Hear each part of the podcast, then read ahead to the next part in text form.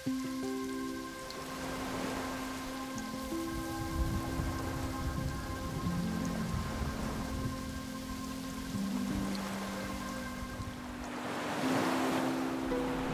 की विशाल सी लहर जब किनारे तक आती है तो अक्सर शांत, छोटी और इतनी भी डरावनी नहीं लगती।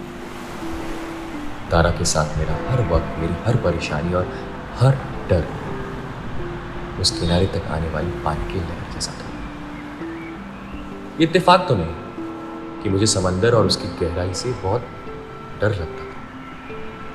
और नदी के उस पार की वो भूमि मेरे लिए एक ज़मीन का टुकड़ा ही नहीं, बल्कि सुरक्षित स्थल भी था। मुझे पानी से रिलेटेड कोई भी चीज़, चाहे वो झील हो, नदी हो या समुद्र हो, दूर से देखने में बड़े अच्छे लगते। लेकिन पास जाने में उतना ही डर लगता था।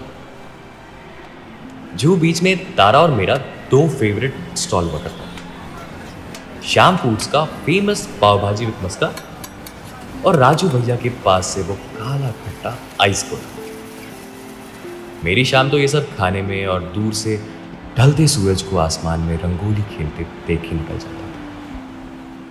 और तारा, मेरा डर समझती भी थी। वो खुद अपने मन को मार के मेरे साथ पानी से मीलों दूर बैठी रहती कित कित 20 अक्टूबर सन 2017 अक्सा बीच मलाड वेस्ट तारा और मैं अक्सा बीच पे चटाई पे बैठे बैठे मैगी खा रहे थे।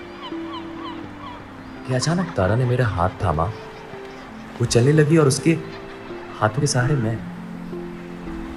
कुछ दूर चलने के बाद हम आ खड़े हुए उस अनंत समुद्र के सामने।